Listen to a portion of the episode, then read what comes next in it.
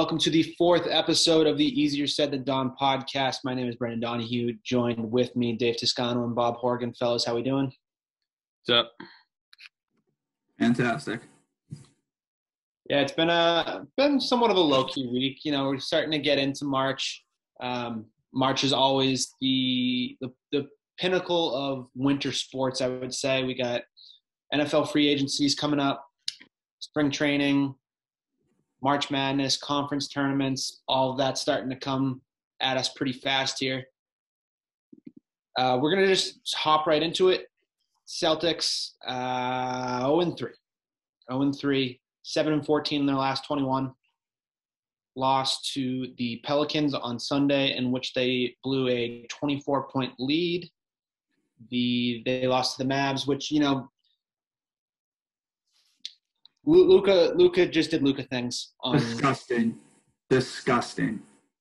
there's a reason that he's as highly regarded as he is and and he showed that and then just getting absolutely manhandled by the Hawks last night. What else can we say that we haven't said already, Bob?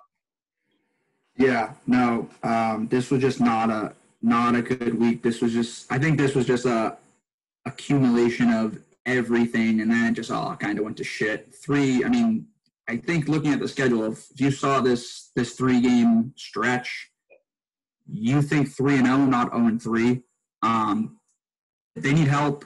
Um, I think I saw a quote from Jayson Tatum today that was just basically like, "Yeah, the season kind of just rolls on." Um, I kind of just think they're they're tired. Man, they don't look. There's no energy. Um, again, Marcus Smart, need him out there. Uh, Kemba is, yeah, Kemba is kind of just iffy. Um, he is not the Kemba Walker that we thought we were getting. Um, again, I'm not nervous. Um, we got, you know, two All Stars. We got two really good players, and we got some complementary pieces that can work together. I mean, we're in the Eastern Conference Finals last year with the same team. It's just some guys are out, and a couple differences. Obviously, no Gordon Hayward, which is bigger than I think anyone expected. Um, but I, again, it's not the season isn't over by any means. Uh, again, I wouldn't mind to see a trade or two, get a scorer in off the bench. Um, but yeah, just as a Celtics, I'm not not thrilled as a Celtics fan right now. Leave it at that. I'll I'll piggyback off Bob and say it's definitely not it's definitely not over. There's there's still a little bit of time. I think the toughest one to swallow is definitely the Pelicans game, up 24 and you blow that lead. Like you start the game building uh, building that lead, fast pace, aggressive game, and then all of a sudden feel like you just take your foot off the pedal, slowly let them back into the game, and then just at the end, Zion and Josh Hart really just started to take over. And then I guess against the Hawks, you could say that Gallinari was just an absolute animal. Like there's nothing you can do about a guy shooting lights out like that. And um, Trae Young was good offensively again, but I don't know. I I still would give it a little bit of time, but Brad Stevens is definitely starting to get on the hot seat. You know, I don't, I don't think I don't think Stevens gets fired unless they like lose out at this point. You know, he's a coach that's brought in you. Or I should rephrase that. He won't get uh, he won't get fired mid-season unless they lose out. Um, he, he's a coach that's brought them to the Eastern Conference Finals. What three out of the last four years, five years? Um, yeah, three out of the last four years. I think it's time to put a little pressure on Danny Ainge, though. I said it last week. You have a historic trade exception waiting in the wings. It's time to make a splash. It's inexcusable to not make a trade. It really is. You're at a point here where, you know, you don't really have the heart and soul of your team, Marcus Smart. I get that. Even if he's not on the floor, there's no reason for them to look the way that they've looked. He was on, I think it was Toucher and Rich today saying that they've come close on a couple of deals. Danny, it's time to stop coming with this close talk and actually do something here. You have $28.5 million worth of trade exception where you can literally get whoever you want. You have two studs there. Kemba, we're gonna start have to start to accept the fact that A, he's not getting traded, B, he's to have games where he goes one for 14 from three, like he did against New Orleans. And he's to also have games where he goes six for eight from three. I think that's what we're just to have to come, you know, to expect and, and to accept. The bench is full of young guys, but if I think this is the thing is if you go back and you keep looking at these these Celtics teams in the past couple of years and compare them to the teams that have gone on and won things in the NBA, it's their bench. The bench is full of experienced NBA guys on all of those teams that go for it or that go on and win. If you go look back at all of these Celtics rosters, they're full of guys that have been drafted only been in the league two, three years. You know, you need you need a veteran presence off the bench. If you go and look at the bench, the only guy that's coming off of it that I mean, it's tough to say because the, the lineup's always changing. But the guy who's routinely coming off the bench, who has more than like three years of NBA experience right now, is Jeff Teague, or you know whichever one of Daniel Theis and Tristan Thompson doesn't start. Other than that, it's Nesmith who's a rookie. It's Payton Pritchard who's a rookie. Who knows when we see Romeo Langford again? Uh, Carson Edwards, spotty minutes. You know, it, you got to get somebody who's going to help you you know, maybe a, be a big man. I would love to see Steven Adams. You have a trade exception. He fits under that salary. I know he's not even being shopped, but like he's always been my dream fit for the Celtics. But you got to find one of these guys who are available and just finally just bite the bullet, give up a first round pick that's probably going to be meaningless anyways, and just do it. 100% agree. Um, I yeah, the bench is again. These guys are all they're good college players. Carson Edwards was absolutely filthy in college. I've been kind of floating this idea out in my mind. And we talk about, you know, you need the bench score, you need the bench score. What if you floated, or not floated, but sent Kemba Walker to the bench and had him come off the bench? I mean, again, that would mean probably Payton Pritchard starting, or it's when Marcus is back, it's Marcus and the two bigs, which I don't like the two big lineup, by the way. I think that's not a good fit for us. Um, but again, what, what if you threw him off the bench? You know, there's your, vet, your veteran off the bench, um, a guy that you know has the capability to score freaking 30 points any given night. There will be, again, you're saying there will be games where we're like, shit, Kemba Walker's back. And then there will be games where it's like, Kemba Walker's going to be the, the guy to blame. Um, but yeah, that's just kind of my thought. You, you need bench help, obviously, clearly. There are guys you can go and get. Um, I don't know if I would use a trade exception now. I think they were kind of talking about with the trade exception in the off season, it's easier to use. Um, some guys went out of there, and it's easier to get a guy out of a place in the off season than during the season. Um, but yeah, basically, you need help. And I'll kind of float two more ideas out there. One, maybe I'll float three. One, Aaron Nesmith has looked really good lately, which is an encouraging sign. Um, I want him to get more minutes, maybe some of those semi minutes. I just Semi's your third wing if Semi is your third wing in the NBA, you're not a great team.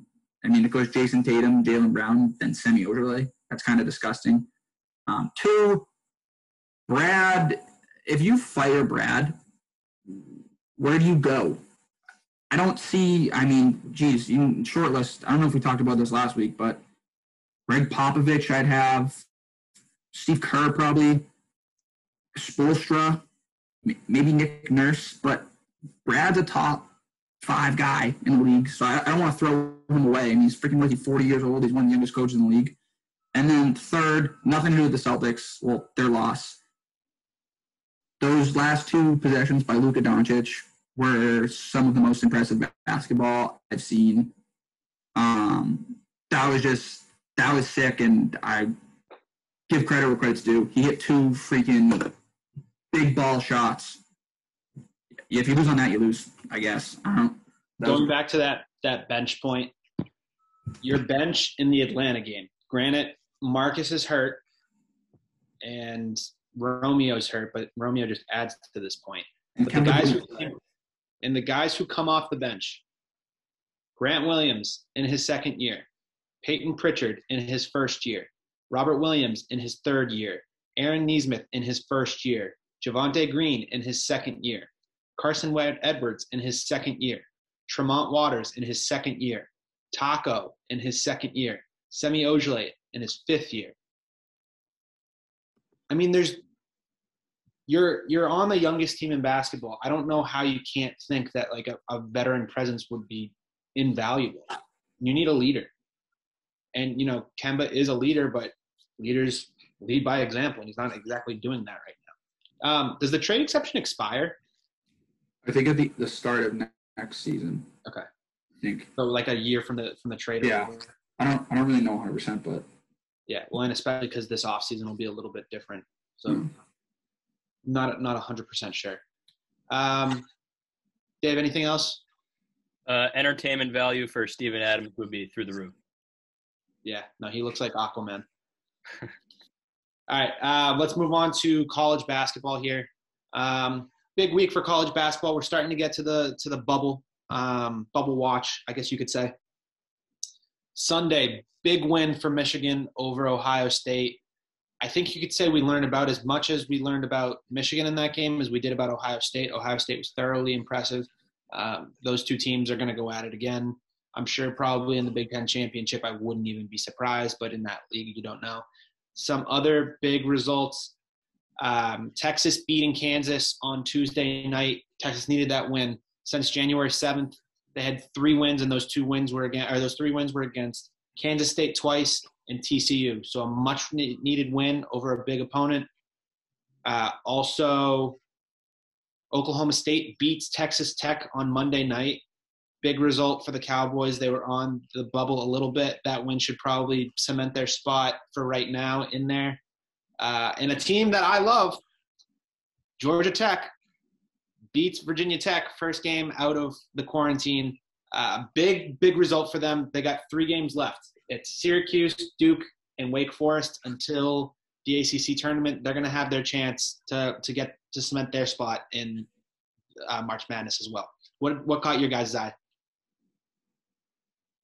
Yeah, I'll start. Uh, Duke, Duke is back. I think.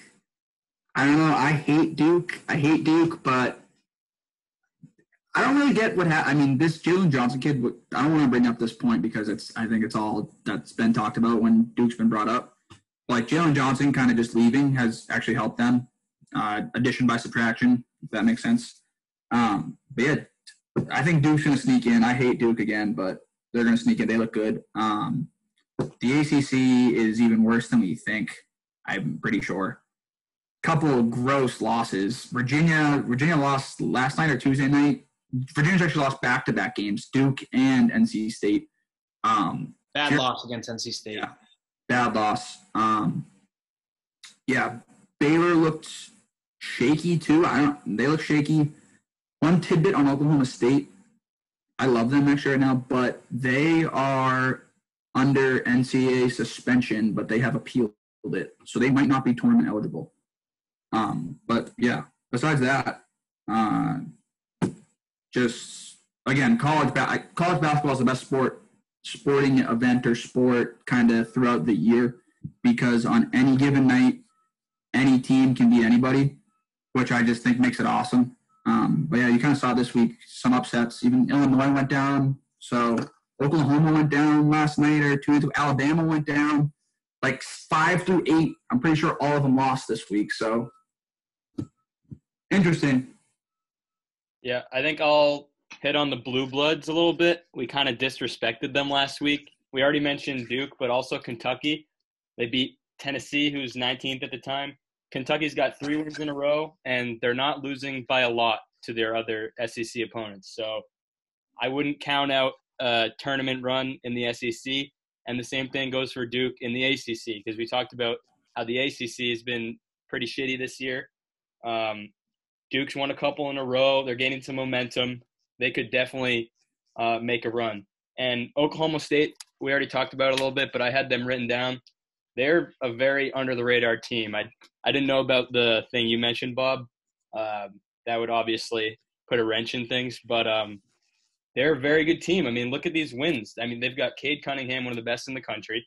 They've got Texas Tech twice when they were unranked and Texas Tech was ranked. They had Texas when they were six, Kansas when they were six, and Arkansas, who is now uh, 20. And I think it's ridiculous that they're not in the top 25. The last time I checked, they weren't. Um, they should definitely be in the top 25 next time around. and I really do think I think they're going to beat Oklahoma rivalry game um, coming up this weekend. Some other big upsets uh, to mention: Arizona taking down USC last Saturday. Since we last talked, like we said, Duke took down UVA. Monday we had Oklahoma State beating Texas Tech. Tuesday, Kansas State beating Oklahoma. That was a big upset.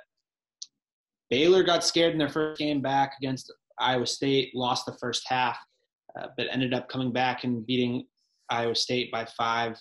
That would have been a bad loss for Baylor, but not like they were going to lose their number one spot there. Georgia Tech beating Virginia Tech, Michigan State beating Illinois. Yesterday we had Arkansas. Arkansas is a team that I cannot figure out. Uh, beat Alabama and NC State beat Virginia. So, you know, a lot of big games coming up this weekend. We'll talk about that later towards the gambling part of the show. But, you know, there there's there's going to be an interesting couple of weeks coming here. And, you know, conference tournament week is always the week that determines who's in, who's out. And we missed that last year, and thank God we have it back this year because I, I missed it thoroughly. So um, we're going to segue into the next portion, which is uh, Cam Newton being absolutely disrespected at, was it his own camp? Yeah. It was his own camp. Got a little kid telling him that he's trash. His response is, I'm rich. He goes, Okay, well, you're a free agent. He goes, Okay, well, I'm rich. And he said, okay, but you're still trash. And then Cam's response is, where is your dad? And I don't know what to read of it. You know, I feel bad for Cam. He was a great quarterback. He's not the same quarterback anymore. But at the same point, he is trash. He's trash. I think Cam's still like in his head I think again we all like to think of ourselves as better than we really are. I just feel like in Cam's head he thinks he's still like the guy, which believe me, Cam Newton is. I don't know if he's a legend, but like for the next 25 years, I'm gonna remember Cam Newton.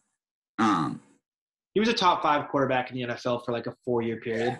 Yeah, I mean, won an MVP, brought his team to the Super Bowl. You can't really ask for much more in a quarterback. Um, I, yeah, I don't really know what to think. I this kid um, definitely definitely needed to find his dad because I'm pretty sure his dad probably would have been like, dude, what the hell are you doing? That's Cam Newton. Like, respect the dude. I don't know how you can go into somebody's camp who's running it and then just absolutely ruthlessly roast him like that. Something that caught uh, my attention. He, I don't know who the interview was with, but Cam talked about his relationship with Bill Belichick, and he said that he said that Bill Belichick is the most understood, uh, misunderstood dude in sports, and that he's a dope guy, which is starting to make me second guess: Are the Patriots going to re-sign Cam Newton, or is Cam Newton trying to like sweeten up to Bill Belichick and be like, "Hey, remember me? We had a fun couple of weeks." He's trying to sweeten the pot. I, I if it, okay, my Patriots quick take is I would sign a quarter a veteran quarterback on a one or two year deal. I would draft the best possible quarterback you can draft. So is Cam Newton that veteran who you want lead, leading your next quarterback? So I think I think before we really get into it, I think we should probably analyze here who's available. So Jimmy G is a potential free agent, but you don't know. There's talks that Teddy Bridgewater is unhappy. I would like Teddy Bridgewater, but we'll talk about that afterwards. We're hearing that Russell Wilson isn't asking for a trade, but you know he wouldn't even play at the Patriots. He said um, he's only got like four teams that he would want to play at. I think it's the Bears, the Raiders, the Saints, and I forget what the other team was. Um, Another option is Jacoby Brissett's a free agent, which I don't think that's going to be a thing. Knows the playbook. Ryan Fitzpatrick. I'm sure there's probably two or three other guys. Mitch Trubisky, I don't think he's going to be going anywhere. Andy Dalton's out there. Andy Dalton. I'm missing like two more: Tyrod Taylor and Adrian. And then you know, obviously, there's probably five quarterbacks that are going to go in the first round. It remains to be seen if any of those guys are going to drop to the Patriots. Bob is a huge Trey, Trey Lance fan. I know he wants, I know he wants the Pats to draft Trey Lance. I'm not a Trey Lance guy. No, Bob's a big Mac Jones guy. Um, but I mean, I don't know what the Pats can do here. Obviously, all these quarterbacks are going to have to find teams, and the quarterback market has shrunk since the last time we really had to analyze it you know, Detroit's got a quarterback. LA's got a quarterback. Um, who was the other trade that happened? Oh, Indy's got a quarterback. Philly's got a quarterback. So now we're kind of into this part where if the Jets are going to stick with Darnold, how does that affect you? Um, and then we can cut. Just we can cut. Just start where you where you're girlfriend phone calls the Jets are at a point where you know you don't know if Sam Darnold's coming back or not, or what their future is with them. Um, so you know the quarterback market has shrunk, but there is still a bunch of pieces that still need to fall, and I think that bodes well for the Patriots, all things considered. There's probably four or five viable free agent quarterbacks that could, could realistically start for you, and there's also five quarterbacks out there that could probably be your future quarterback. So that remains to be seen. Bob, what are your thoughts?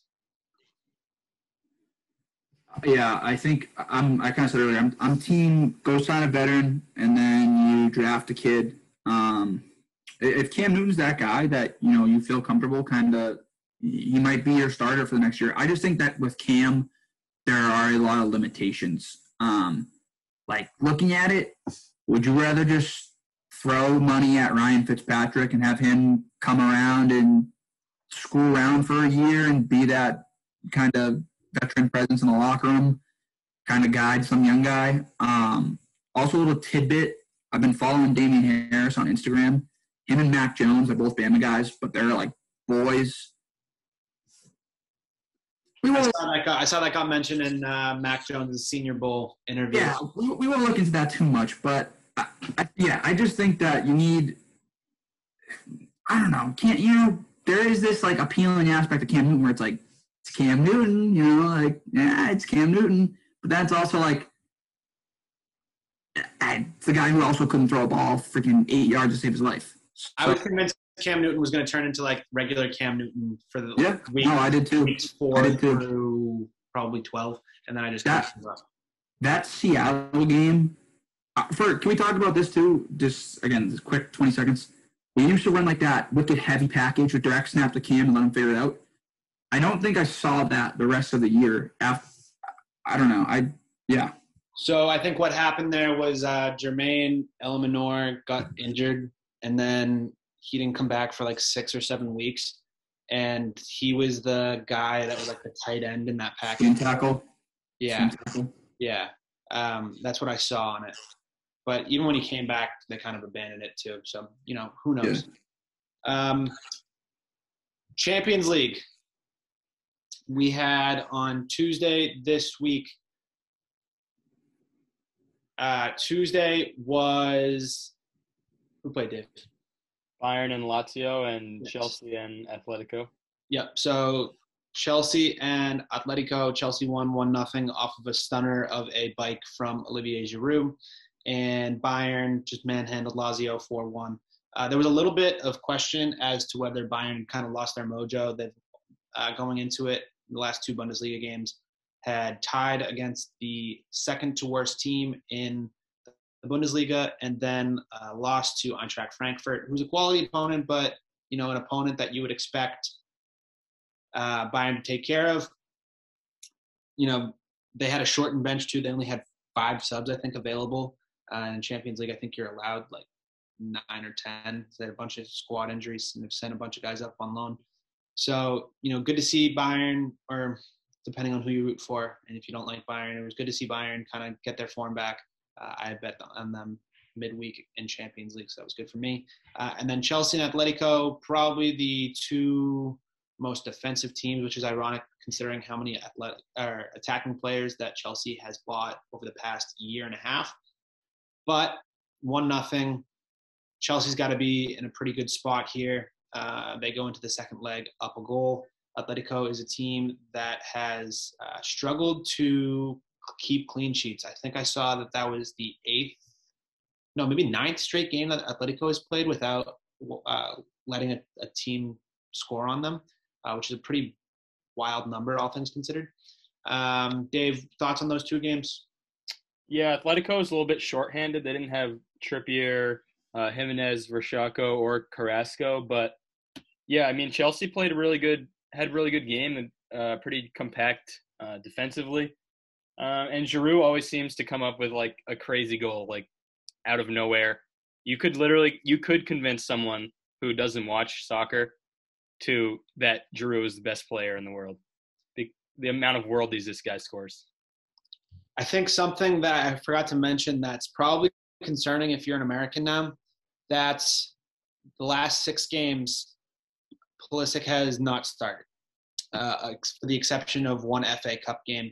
Um, the new coach, Thomas Tuchel, was asked what Pulisic's future at Chelsea was and he said that you know he wants him in the club but obviously it's going to be the club's decision ultimately which kind of sounds like yeah i don't know we'll see i'm not really sure yet. Um, he was Pulisic's former manager at his last club Borussia Dortmund and that was the club that Pulisic stopped getting playing time with before he was sold to Chelsea. Um, so definitely a storyline to follow here. Also coming off of the heels of a rumor that he could be headed to Bayern this summer Bayern Munich. Um, going back to Germany where he started his professional career. Bayern are European champions currently, uh, Bundesliga nine-time champion in a row. So it's one to follow. I'm not sure it has legs just yet, but considering the fact that Tuchel and Pulisic don't have the best history and they haven't played much, definitely one to follow. Dave, what were your thoughts on the Bayern game? Uh, yeah, I'll touch on Pulisic a little bit. I don't think uh, it's definitely not something to worry about, really. Um, wherever he lands, if he does decide to leave or if the club decides to move on from him, um, he'll be fine. I think as a U.S. fan, you should probably just worry about other things. Pulisic is going to be in the team. He's going to be your best player going forward. So that's that's not going to change regardless of how many minutes he gets at Chelsea. Um, and he could replace Coman at Bayern. So that was that's where your rumor has a little bit of legs. Um, but Bayern, yeah, good bounce back win against Lazio. It definitely helped that Lazio had a completely shite defensive game. Um, literally, nice through ball to Lewandowski for that first goal from the defender. Um, Musiala, I don't know how to pronounce that, but uh, Musiala. Musiala, 17 year old. I believe he um, pledged his allegiance to Germany, not England, where I think he grew up in England and was born in Germany, or is it the other way around? Is that right? that's correct. Okay. Yeah. Well, uh, yeah, he could be good in the future. Um, Sane with another goal and then an own goal. Uh, Correa got one back for Lazio, but it's obviously over at this point. Um, yeah, I think we can definitely we can start talking about the other two games though on the next day. Yeah, and just just to note that that was the first leg. So if Lazio were to come back, they would need uh, five away goals um, to to to advance, which probably isn't going to happen at Bayern. Uh, we'll move on to Wednesday's game. Man City go uh, goes to I don't know if they were at home or not. Uh, anyways, they played Gladbach two nothing. Uh, they continue to roll on. Probably the hottest team in Europe. We talked about it last week. Jesus with one and Bernardo Silva with one. You know, it, it's tough seeing anyone stop them right now and they're playing a hot West Ham team this weekend that I think is going to be a really, really entertaining game to watch. But we'll see if West Ham brings the game to them or they kind of try and sit back and counterattack. That remains to be seen.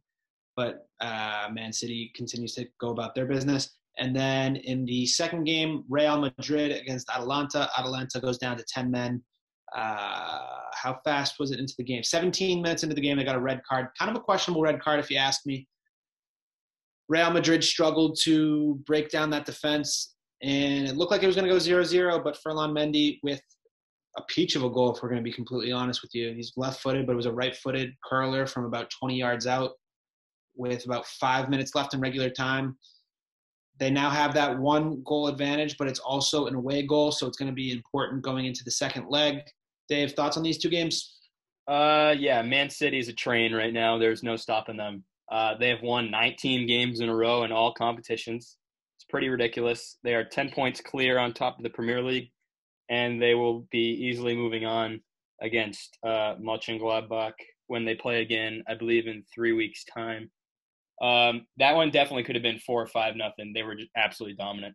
Um, and the Real Madrid game, questionable red card, as you said, on the touch. It was just outside the box. He was going away from goal. I would have been fine, and I'm sure a lot of people would have been fine with the yellow card there. And that really kind of ruined the game for Atalanta. They had to defend for the next, you know, 70 minutes, and they almost got away with it. A 0-0 would have been a great result for them considering the early red card.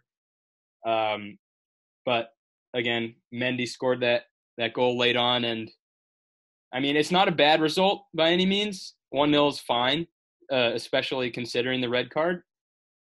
But they would have liked to get out 0-0. Definitely not over though.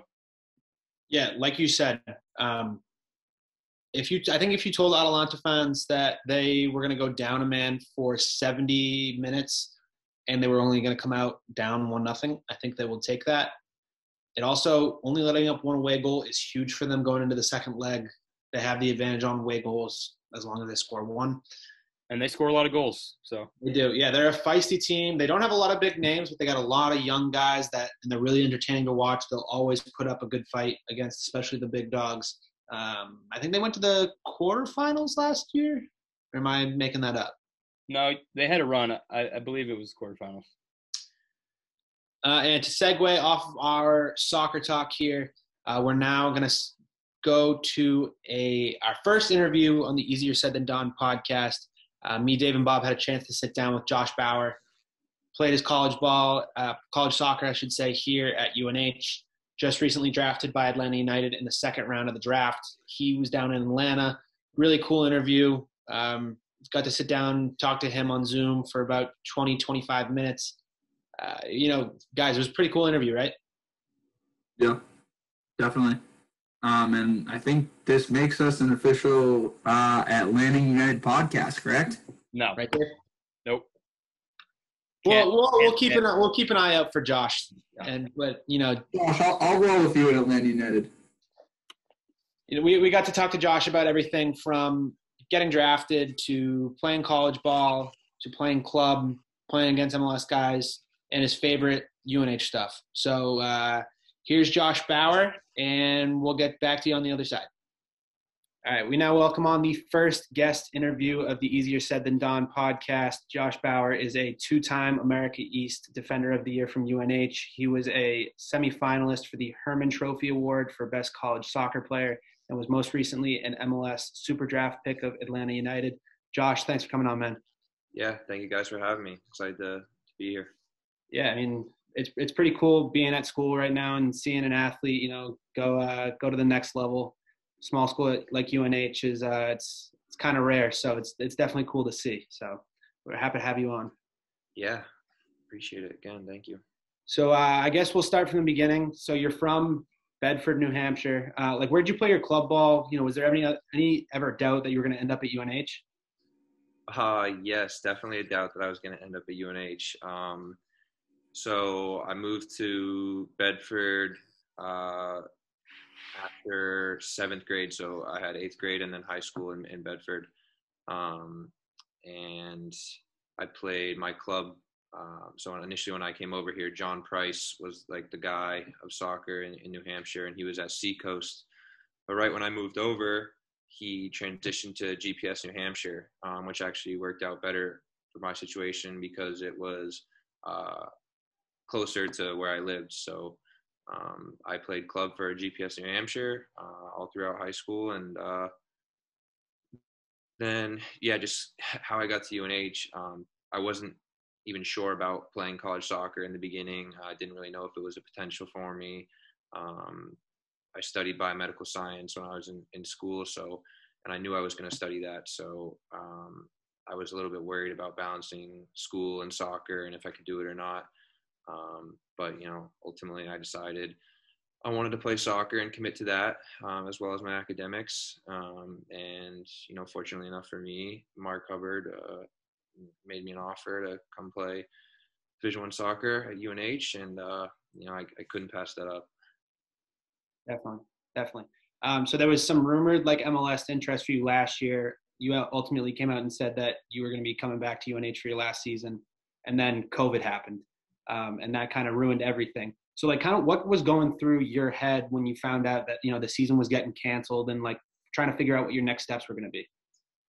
Yeah. So uh, I mean, first of all, in my mind, the way I saw it was, I had one semester left to to complete my degree, which is why I had decided to come back to UNH. Um, and I ended up graduating in the spring of uh, 2020. And then it was a matter of, okay, what do I do up until the draft? Because the draft's in January. And I still had a season left of eligibility to play in the fall.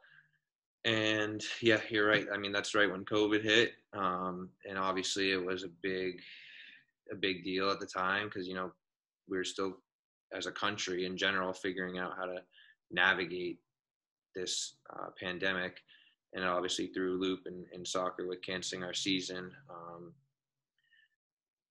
at first you know it was just tough to even come to terms with because in my mind i had it set you know okay this will be my last my last go at it uh, and to have that taken away you know it, it definitely hurt a lot but um, you know, it opened up new doors and new opportunities for me. So, uh, and you know, I'm I'm here now, so I I really can't complain. You know, everything happens for a reason. Definitely. When uh when did you kind of know that the pro route was uh you know a thing for you, and when you could kind of play at that professional level? Um, there was a time after, so I redshirted my freshman year uh, at UNH. So I didn't I didn't play a minute. Um, and during that year, you know, I, I had obviously been training and working hard to get better, you know, working on my weaknesses and whatnot with the coaching staff. Um, so I definitely saw some some big improvement from the end of my senior year in high school to the end of my freshman year of college. Um, still wasn't quite sure, you know, where I was yet because I hadn't actually played a game for UNH. Um, but then my sophomore year, of, of school, which would have been my my first year playing, um, I was fortunate enough, you know, to be on a, a good team. That was, you know, Marc Hubbard had kind of, and the rest of the staff had flipped the program around um, from where UNH was and and brought us to, you know, somewhat of a national spotlight.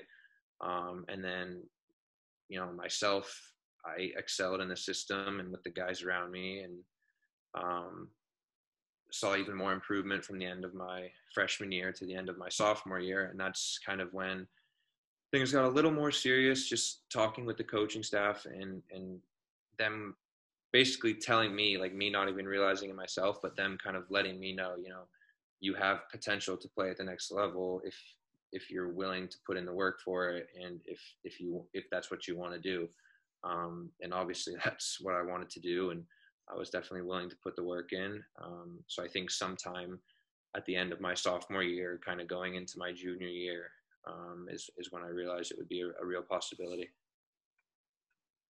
Yeah, and as as we're talking about the professional game, uh, instead of playing that last season, you joined Birmingham Legion of the USL on loan.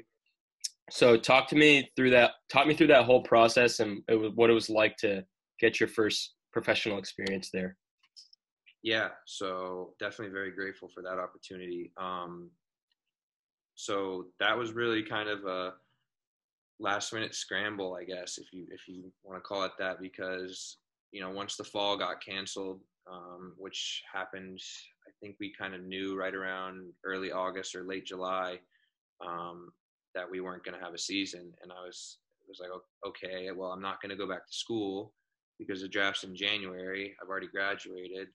I don't need to take more classes.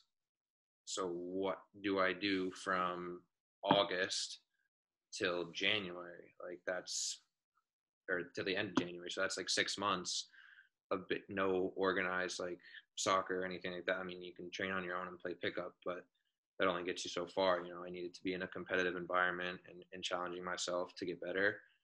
Um, so you know, right as that fall got canceled, uh, is when I signed with my agent, and he had been really good at you know facilitating things and, and kind of knocking on some doors to get me um, somewhat of an opportunity. And uh, Birmingham had had a spot open, and they needed a guy to come fill in um, because they had some injuries going on along the back line, and um, they had kind of known about me because the, the staff had been is New England based, um, and they were connected with my agent, and ultimately that led to very quickly just uh, a process of me signing there and finishing out the the USL championship season there. So I was I went down mid August um, till mid October, so I was only there about two months. Um, but you know, it got me back in a competitive competitive environment and uh, getting me used to a pro level of training um, and just everything that comes along with that being in in that type of setting. So um, I think that was a great opportunity for me and um, definitely helped along the way for sure. So you've already played against some MLS guys in college, whether that's like uh, Abubakar Keita, who ended up playing in the U.S. U20 World Cup a couple years ago, um, Danny Pereira, who's the number one pick in this most recent draft. Who's the one guy that you played against, whether it was college or club, where you were just like, damn, like that? That's another level that I haven't seen yet. Uh, Danny Pereira was definitely good, um, but I'm trying to think. I guess probably the the toughest players, the toughest player that I like had to defend or just remember going against um, was probably Ryan Raposo uh, from Syracuse. He now plays uh, with Vancouver. Um, he, I mean, he's just a small, shifty guy, good with the ball at his feet, like super attacking presence. Um, creates a lot of chances. I mean, he, I think, Nutmeg like four or five of our, our guys when we played them, and we were down 2-0 at half. Uh, ultimately, we came back to tie at 2-2, but I, I think just um, he, he's a good player for sure, um, and, and, someone who challenged me defensively, and um, someone who I was like, okay, like these are going to be the types of guys, and even better than Raposo um, at the next level. So something I needed to kind of prepare prepare myself for. Uh, going off of that, is there anybody on you know Atlanta who you're you know you want to play with really bad, or anybody else kind of throughout the MLS who you're looking forward to going against and kind of just being like, oh shit, like I'm going against that guy? Uh, I mean, yeah, I mean, nowadays in the MLS, there's at least someone on every team that's like, oh, wow, like you know, a, a big name player um, who's either come from overseas or had some good domestic success um, in the MLS and with the national team. So um, I guess just on the whole, just looking forward to competing um, at, at, the highest level in uh, American soccer. Um, and then as far as Atlanta goes, uh, you know, there's been some good success stories of guys like Miles Robinson, who um, was a super draft pick, came from Syracuse, came from college soccer, and has made a name for himself um, as center back as well. So someone to to learn from and to kind of just see how they got to be where they are and try and kind of model myself after them. Um, and then obviously, you know, you look at guys like Josef Martinez, um, one of the best strikers in, in the league, and uh, just to be in um, an environment with him on a daily basis, um, learning from him, getting to train against him uh, and play with him, and uh, it's it's pretty cool, pretty cool feeling, and, and something to challenge myself up against and uh, also just like i said learn from.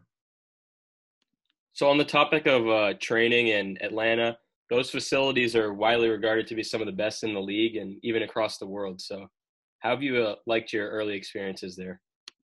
Yeah uh, i mean it's it's amazing uh, top class for sure. Um, i actually came down to atlanta last winter so a little over a year ago um, I was here for Atlanta 2 Combine um, back when I was deciding between um, going back to school or pursuing a professional career.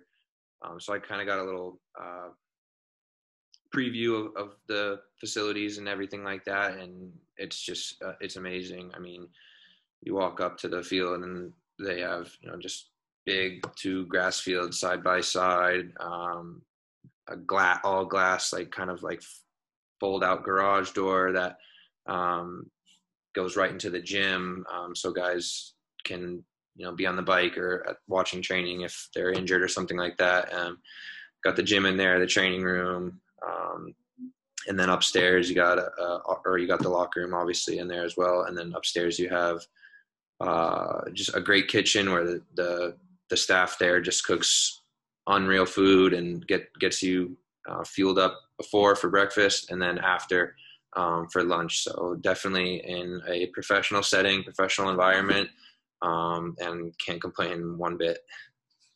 So a little bit different than uh, UNH. a little a little bit different than UNH. Um, you know that's that's one of the things though that that kind of UNH installs in you is like you know we're not maybe we're not having these unreal facilities like some of the bigger ACC schools or stuff like that, but um, it just kind of gets you to put your head down and do the work, and you know you you get what you get, and um, you have to work to to get to the higher levels and stuff like that, and and that's just something that UNH uses as a teaching point. Um, and the program itself has come a long way. Um, I know like the our, our assistant coach would always say, you know, we had to buy our cleats or buy our gear back in the day when I was playing here. You guys have it so nice, you know, you get all this free gear and, and all this stuff like that. So I uh, couldn't complain at all at UNH either. Um, but it, it's nice to be in this, this environment for sure. So uh, Atlanta's technical director is Carlos Bocanegra, who was an American World Cup uh, captain who played the same position as you.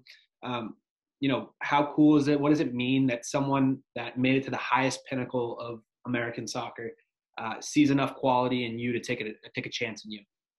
Yeah, uh, it definitely means a lot. Um, and you're right. You know, he's a legend. Um, and on, on, draft day, he was the first person to call me and welcome me to the club, um, and just say hi and, and, facilitate my move down here and stuff like that. So, uh, pretty surreal moment for me. And um, you know, like you said, it means a lot to to have them trust me and um, believe in in what I bring to the table, and uh, I'm excited to hopefully prove them prove their decision right.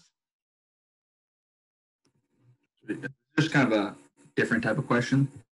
How cool is it that you get your own Wikipedia page? uh, yeah, I, I, that was pointed out to me um, a little while ago. Uh, it, it is a little cool, you know, but I try and stay away from you know googling your name and, and stuff like that because you're just bound to find something that you don't like. But uh, yeah, it, it is cool. It's cool. Yeah, I was doing a little doing a little like research before and uh, type in Josh Bauer. It's a Wikipedia page, and then it looks like a picture of like from your Instagram. It's like the profile picture for it, of like you at like a restaurant or something. Yeah, I think I I I have seen that. I think that was uh that was on my on my my Twitter profile picture for a little while. I don't know how it's still up there, but it, it is there. Um, yeah, it was funny. Well, a little soccer related question. Um, so you're building a five side team. You're on it. Who are the four guys in the world that you want playing with you? Any out of anyone, current player. Anyone. Boy. Um, and I'm I'm on this team as well, so four others. Yeah. Sorry. You're gonna be on there either way, right? Yeah, of course, of course. Uh, give me Sergio Ramos, um, Messi. Um, let's see, Mbappe, and I'm gonna go with the younger guy. I'm gonna go with Haaland, just because he's been on a tear, goal scorer right now. Scored another banger today. Yeah. Oh, I saw that left-footed volley. Crazy too good. That was that was four, right? Yep. Yeah, that was four. All right, I was just making sure. All right, so you're you're a UNH guy. Two of us are UNH guys. Got a couple questions for you. Yeah. All right, kind of rapid fire here. Libby's or Scorps? Scorps. On the whole, Scorps. What's the best off-campus restaurant? Off-campus restaurant. Mm, Barrio. That's a good. That's a good choice. Portsmouth. Yeah. Can't beat it. Uh, Sammy's or Camco? Uh, that really depends on where I was living. Uh, but I'm gonna I gotta ride with my guy at Camco. Sammy's the man. Uh, best dining hall. That's another tough one. Uh, I'm going. I got to go HoCo. I know that's not a, a popular opinion, but I, I have to go HoCo. What's the reasoning behind that? The um, the pasta bar, the slider bar, buffalo chicken bar. Um, what else? Good. They back like freshman, sophomore year, maybe even junior year. They had uh, the best yogurt bar for breakfast. Um, yeah, I know, I know. It's it's kind of an unpopular opinion. People don't like HoCo, but stir fry too. I ride with that. I was, about to, I was about to say I don't know if they have the stir fry bar in, in Atlanta. Do they? Uh no, but I, I tell you what, salmon steak and and is just some good food to have every day. So touche, yeah. touche. I won't lie. I used to hammer the slider bar. I would get like six. Oh yeah, you have to, of course, of course. So you were talking about um, Miles Robinson earlier. He's another New England guy. Um, you know, have you talked to him at all? What's you know, or have you talked to you know any of those the the senior guys, Josef Martinez, any of those guys? Have they reached out to you at all yet? Uh, yeah. So when I got there initially, I think the first time I was talking with Miles, he was he had known that I, I came from UNH, um, so he knew I was a New England guy, and we talked about that. Um, just him being from the Boston area. Um, so that was cool to talk with him about that again. And he also uh, went to Syracuse, and um, I'm not sure if you guys are familiar with Lucas Rubio. He was a transfer to us um, a couple years ago from from Syracuse. Uh, so there's kind of a little mutual connection there. Um, Josef's been kind of coming back from his injury, so he's been doing a lot of individual sessions. Uh, although he did jump in with the group this week. Uh, and in one of the warm ups, um, I was there was three of us. Uh, it was me, uh, Ezequiel Barco, and uh, Josef doing like the passing in the warm up. So that was pretty cool. Still a little bit hesitant. It's, it's, a decent group. Yeah, yeah, yeah. A little hesitant to you know get into full on conversation with him and stuff like that because he's very focused and dedicated right now to his rehab and and stuff like that. Um, but you know, I'm, I'm sure during pre actual preseason preseason that uh, those conversations and stuff will arise. I got one more question for you, and then we'll let you run. Yeah. Who are you rocking with in the uh, Champions League? PSG. Yeah, they look like a wagon right now. If if if assuming Neymar comes back and is good for you know you never know when he's going to miss a game or or whatnot, but uh, I love PSG and um, hope they bring it home. Anybody but Liverpool. Yeah, no, I'm a, I'm a huge Everton fan. So they just beat Liverpool. So I was going nuts right before you got on. There you go. There you go. That's awesome. Yeah, no, I mean, it, it's tough to bet against City right now. They look unstoppable. Yeah, I was going to say City, uh, City as well. They, they're, I mean, they're obviously world class. So either one of those two, City or, or PSG for me. Yeah, definitely. All right, man. Well, thank you. Uh, thank you for hopping on. Really appreciate it. Like I said, you're going to be the first guest on on the podcast. So, uh, be a be a good first one to have. Yeah, cool. Thank you guys so much. I appreciate uh, the questions. Great questions, by the way, uh, and and just the UNH questions as well. Uh, it, was, it was fun. Appreciate you guys. I look forward to uh, listening and following you guys along. Appreciate it. Yeah, you too, man. All the best this season. All right, take it easy, guys. See you later. All right, and again, thanks to Josh Bauer for sitting down with us. Uh, really cool to be able to talk to him about everything that's going on. Next week, Going to have another interview. Uh, we're not going to say just who just yet. You'll have to, to come back next week to see, but it's going to be a really exciting one, one that we're really looking forward to, and uh, one that's that's definitely going to be an interesting sit down. So let's get into our gambling roundtable here, and then Dave will give us something to ponder, and then we'll get out of here. Boys, I hit a plus 600 bet this week plus 600. That took me out of the basement. I'm above Dave now. Up 2.9 units. The Toffees came through. Everton with a 2 0 win over Liverpool. The first time they've beaten them since 2010. I was going nuts here at my place by myself at 12 o'clock on a Saturday morning. It was right before our, our Bauer interview. I was getting giddy. Um, so I went two and two, won Everton, won the Bruins. That was an easy one. Lost the Bayern one, like I said earlier, and then I lost Texas Tech beating Kansas. Kansas beat Texas Tech last Saturday. Dave, how'd you do? Um, I did pretty well. I was two and one. Let me just check my check myself there. Uh, Fulham beat Sheffield. I'm two for two on the Fulham one. So next time I come to you with a Fulham pick, you better listen to me. Iowa also won pretty big against Wisconsin. Uh, that was good. And then unfortunately OSU lost to Michigan. So, but it's okay because I will let Bob go perfect on the week. Um, you want me to go through my picks now? Uh, no, we'll come back to it. But um, Also, are we doing by units or record? Because my record is we're doing we're doing by units. my record's way better than yours, though. Okay, it, it's nice that your your record is better than me, but gambling's about what? Making money. Sure. Move on. All right, Bob. I heard you had a good week. Yeah, yeah, yeah. Hotter than the sun. That's all. Just leave it at that. Literally, if you took me and the sun, we would be at the same temperature. Okay, so I'll just get into it. Um, I'd like to preface this with that is probably the hottest I've ever been. So if you take my picks and they don't start hitting, that's on you. Uh, I'm just going to try to give out winners every week. But we'll get to it. We're going all college basketball this week. Um, a big college basketball weekend. I'll just simply run through everything. Uh, news out of Illinois is that Ayo Dosunmu is hurt. Uh, he broke his nose and he's out till the Big Ten tournament. They are playing at Wisconsin this week.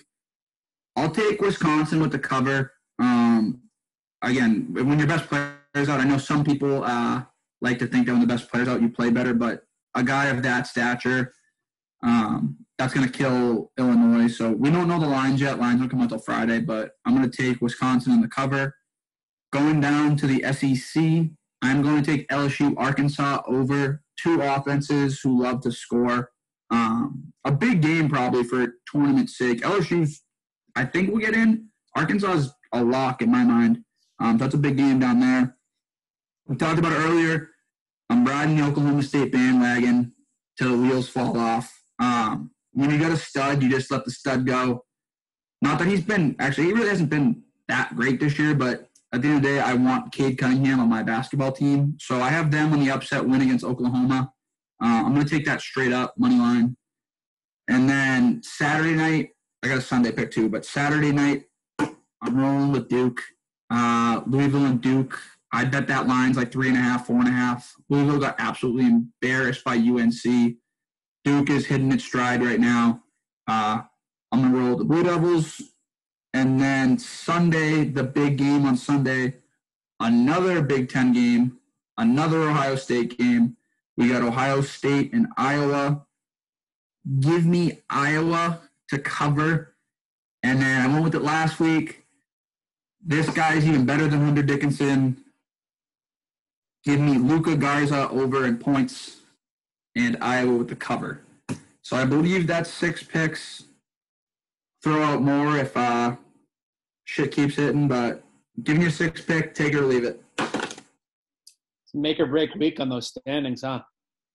0 and 6 could be disastrous. One six could be disastrous, and there's not a lot of research went into these picks. It was just feeling gut. Yeah, feeling. but I feel like those pick those picks tend to hit more because I mean, especially when you're hot, gut feeling goes a long way. You really put right, Dave. yourself out there this week, Bob. I like that.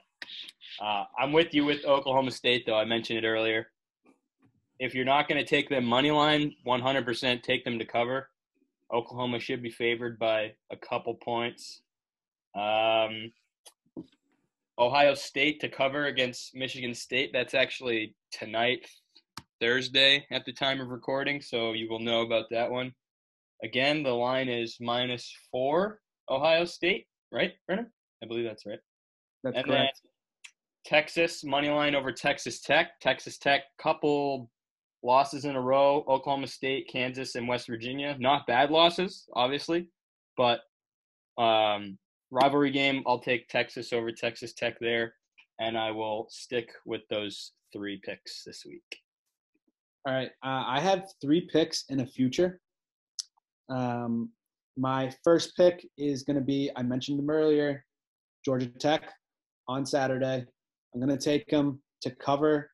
I'm assuming they're going to be underdogs, but I'm not 100% sure. I think they're the most underrated team in college basketball. Jose Alvarado is a firecracker at point guard. Um, we got one more. I forget the big name. His name's Moses. I can't remember his last name for the life of me. Uh, he had an incredible game against Virginia Tech on uh, Tuesday night.